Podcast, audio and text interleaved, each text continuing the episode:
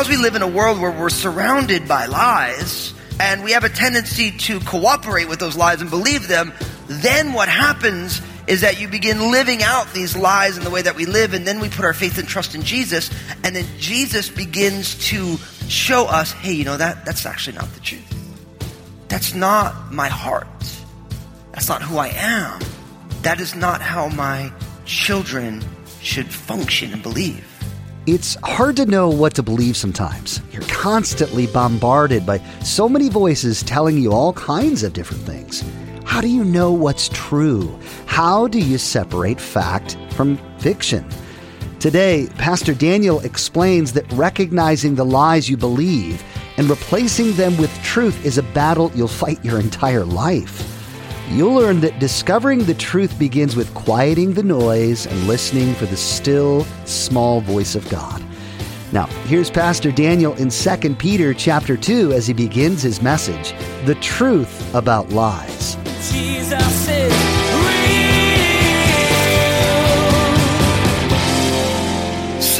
I heard some really horrifying news today that I I just feel like I need to share it with you guys. You know the person sitting next to you? They're total liars. It's true. You know the person sitting on the other side? Horrible liars. Everyone that you've ever met is a total liar. And that includes me, unfortunately. Do you realize, statistically speaking, you will hear between 90 and 2,000 lies by the time today is over. Yeah. Extroverts lie more than introverts, which makes sense because they talk more, right? Statistically speaking, we have a tendency to lie to strangers more than people we know, but all of us are total and complete liars. Now, I say that and I realize that everyone's just kind of like, well, I ain't coming to this church no more. But if you think about it, if lies are everywhere, and they are, I mean, and not all lies are like the most malicious lie in the world. Like there's something called like a little white lie, right? Like, let me give you an example. There's actually two women who show up in the genealogy of Jesus, or one who showed up in the genealogy, but there's two women in the Bible who are actually commended for their lying. Remember Rahab in Jericho? Where are the spies from Israel? I don't know. King David's wife, Michal, when her dad, Saul, came looking to kill David, I don't know where he is, but she totally knew where he was. But they are dishonesty in that way. But the thing about lying that makes this so challenging, if it's everywhere, you have to remember that lying is a cooperative activity. Which means in order for a lie to take root, you have to believe it. So I know it's real easy to be like, oh yeah, you know, the person next to me is a total liar. Ira Fusco said. But in order for a lie to function, you actually have to believe it. And so you're involved in it. Now, think about that for a second. How many lies do each one of us believe on a daily basis? So I started thinking about this because we're doing this truth and lies series and um, I know I'm going to come out here and tell you you guys are liars and I'm a liar. We've all lied. That's why we believe in Jesus, you know. But then I started thinking, well, how many lies do I actually believe? And if I'm hearing, now I'm an extrovert, so that's bad for me. I talk a lot. A lot of people talk with me, a lot of interactions. You start to realize, I'm like, wow, I've probably believed on any given day a thousand lies. Things that somebody shared that wasn't the truth, but I consented to it by saying, okay, that's right. And then part of what God is doing in each one of us is because we live in a world where we're surrounded by lies and we have a tendency to cooperate with those lies and believe them, then what happens is that you begin living out these lies in the way that we live, and then we put our faith and trust in Jesus, and then Jesus begins to show us, hey, you know, that, that's actually not the truth. That's not my heart. That's not who I am. That is not how my children should function and believe. But you know what the problem is with lies? Is that if you hear a lie long enough and passionately enough, at some point we never doubt the veracity of it.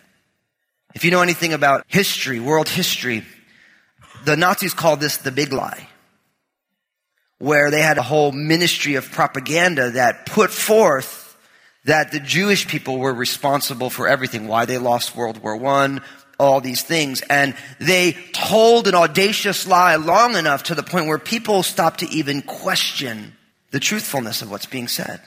We see this playing out today because we live in a world that is full of propaganda. You have propaganda being pumped to you in every which direction, every billboard, every television show and advertisement, every news source, all of them propaganda. But then there's this voice crying in the wilderness.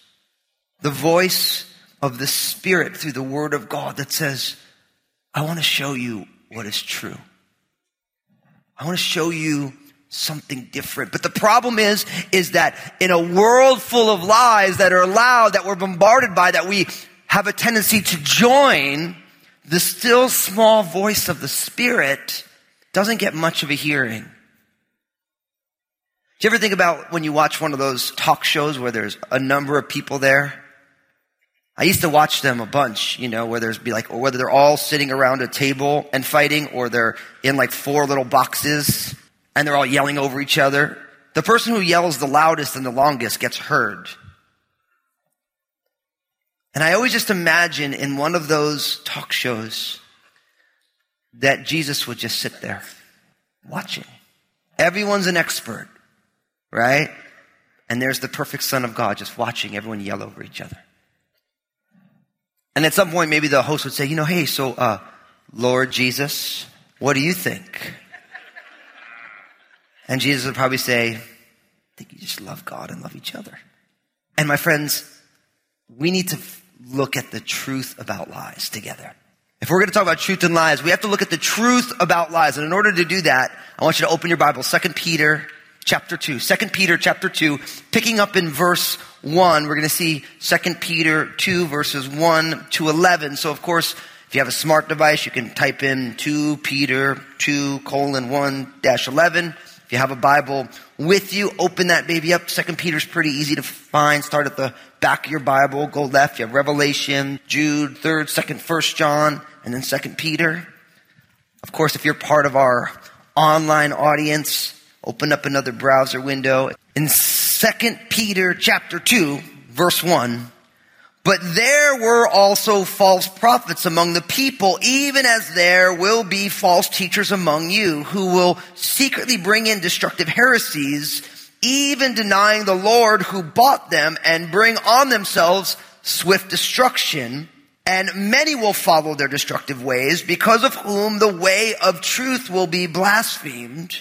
Verse three, by covetousness, they will exploit you with deceptive words. For a long time their judgment has not been idle, and their destruction does not slumber. Now, what's interesting is if you back up just a few verses, now of course for those of you who are using a smart device, you have to retype it in. It says this at the end of 2 Peter 1 in verse 20, knowing this first that no prophecy of scripture is of any private interpretation, for prophecy never came by the will of man, but holy men of God spoke as they were moved by the Holy Spirit. And then chapter 2 verse 1, but there were also false prophets among the people, even as there will be false teachers among you. Now you notice that word but, right? Now you guys know I like but. Why are you giggling? That's naughty. The idea is that the word but is a contrasting word. On one side you have all scripture has been inspired by God. But there were false prophets among the people just as there are false teachers among you. I like to say it this way. Liars are gonna lie.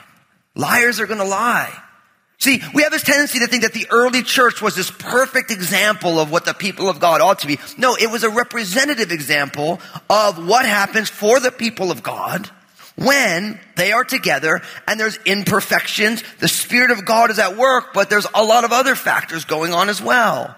You have examples of people lying to the people of the early church. We have examples of all sorts of things going on and Peter is getting into the fact that just as God was able to speak into the children of Israel of old, there was also false prophets as well. And if you read the scriptures all the time, you have these people who pop up who look like they are a part of the people of God, but really they have a different agenda. And for the early church, the false teachings that were going around was a major problem. In a lot of ways, every single epistle that we have seems to be written to counteract some sort of error in teaching. Whether it's the people who wanted to make Christianity more like Judaism by incorporating all sorts of aspects of works righteousness into it, or for the Gentile churches, there was also a large push to incorporate all of the pagan rituals into it. And so Peter reminds us that liars are going to lie. And so Satan's counterfeits with their activities are always present. They were present in the first century. They are present today. And we have to remember, you want the truth about lies? John chapter 8 verse 44 tells us this. You are of your father, the devil, and the desires of your father you want to do. Jesus is talking about the people who are opposing him. He was a murderer from the beginning and does not stand in the truth because there is no truth in him. When he speaks a lie, he speaks from his own resources, for he is a liar and the father of it. Now you want the truth about lies? The originator and the main proponent of lies is Satan himself, who's a murderer, who's a liar, and he's the father of all lies. Now, remember I told you that all lies are cooperative? That a lie can be shared, but if we embrace it and respond to it and walk it out, now we become part of it? In a sense, then, you and I, when we're lying, we are, in a sense, if Satan is the father of lies, we are the mother of lies with him, receiving his lie and then giving birth of it into the world. Now, we don't often think about it that way, do we? We don't often think about our lack of honesty, our embellishments. We don't think about these things in these ways. But if Jesus isn't just speaking with hyperbole, if he really means these things, then if Satan is the father of lies, he's been a murderer from the beginning, does not stand in the truth, then we have to be very, very, very careful with our words, don't we? I found myself being very concerned as I read this for myself. And I stand in front of all of you with a microphone all the time. I get to talk to lots of people. It's like, well, the truth about lies is that people who lie are they're going to lie. And lying was very common in the early church.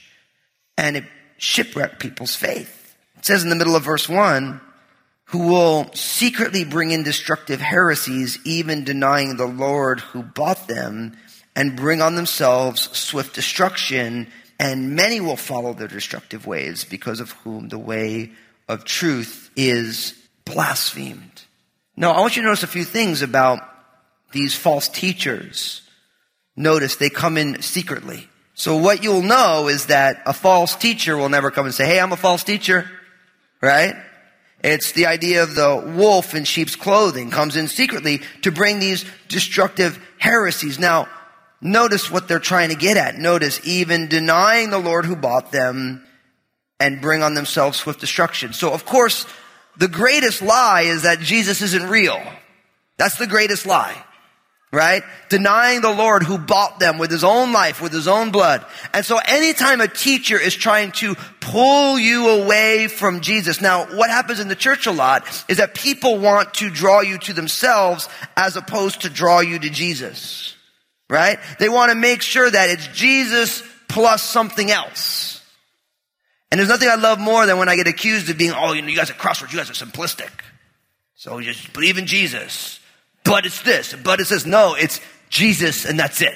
And we don't want, listen, we never said once, listen, you guys need to be a disciple of Crossroads. Get that. Be a disciple of Jesus. At best, a church is a group of people who are being discipled by Jesus together, trying to figure out how to do life together. That's what church is.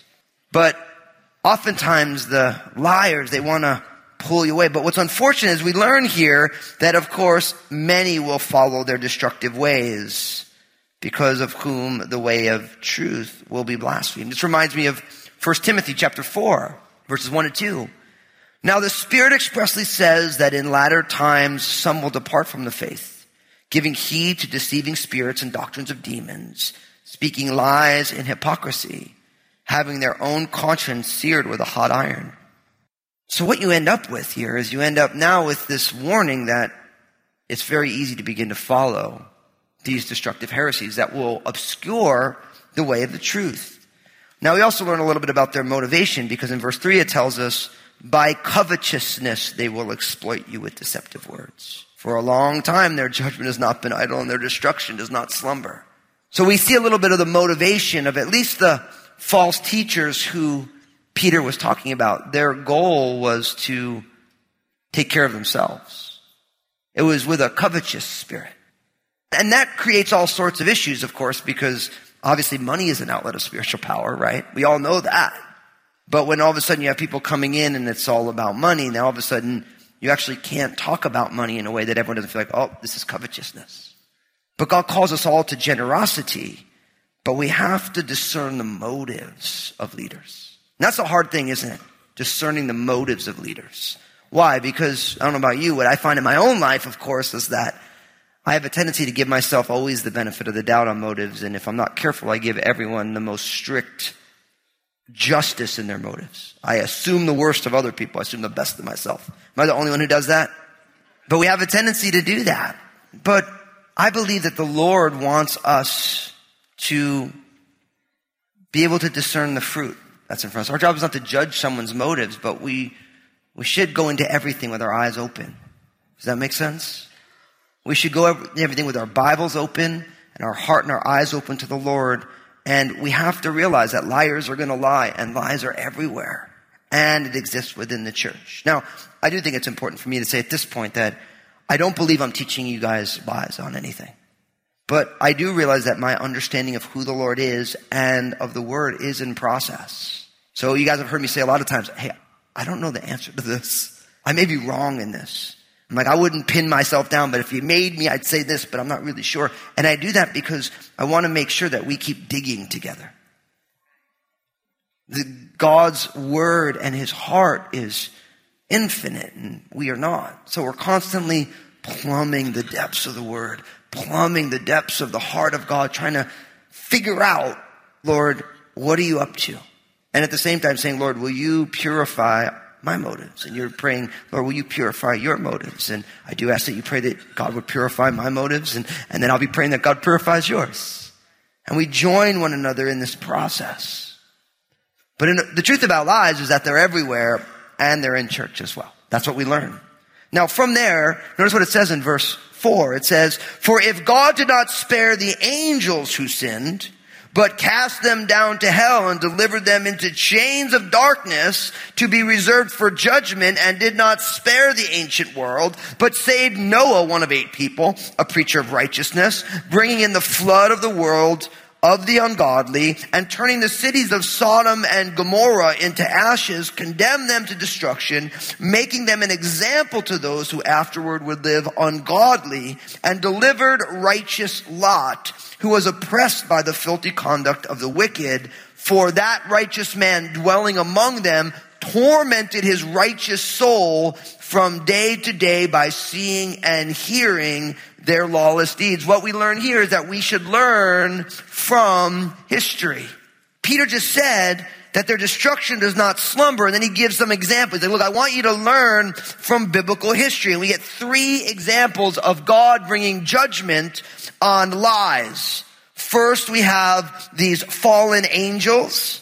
Which you read about in verse 4. Then you have uh, Noah and the ancient world through the flood in verse 5. And then you have the destruction of Sodom and Gomorrah and the discussion about Lot, verses 6 to 8. So Peter very quickly grabs hold of this and says, look, there's all these examples in your Bible of how God deals with judgment with people who are bringing falsehood. And he's saying, look, I want you to learn from that. Notice verse 6 in the very end, making them an example to those who afterward would live ungodly. You see that? Making them an example. Now this reminds us that God has given us His Word to admonish us, to challenge us. And so the key for each one of us is as we read the Word is also to say, Lord, how are you in your love and your care for me, how are you challenging me to see my life, to see the lies that I might be believing or even promulgating? How do I deal with it given the light of who you are? And he's saying, look, I want you to learn from history. That where there is error, where there is lying, where there is falsehood, God will bring judgment. Now, the first example is of these fallen angels right? Now, you get this idea of these fallen angels and also the idea of Noah from Genesis chapter 6, and the story of Noah goes all the way to Genesis chapter 9.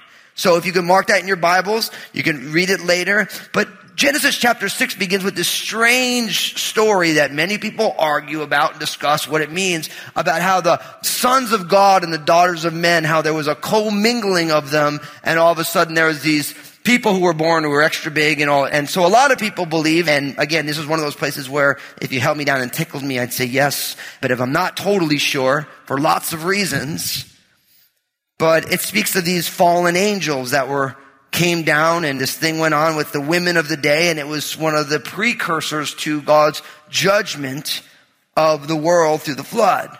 But if you don't say, well, I don't think that, that those guys are angels, then you can look at Jude chapter 6 and you got your other example of it because it talks about how they saw Satan fall like lightning. That's what Jesus said. And there's in the book of Revelation, we see Satan and his demons and they're, and they're getting put towards judgment. And so we realize that there's a spiritual realm.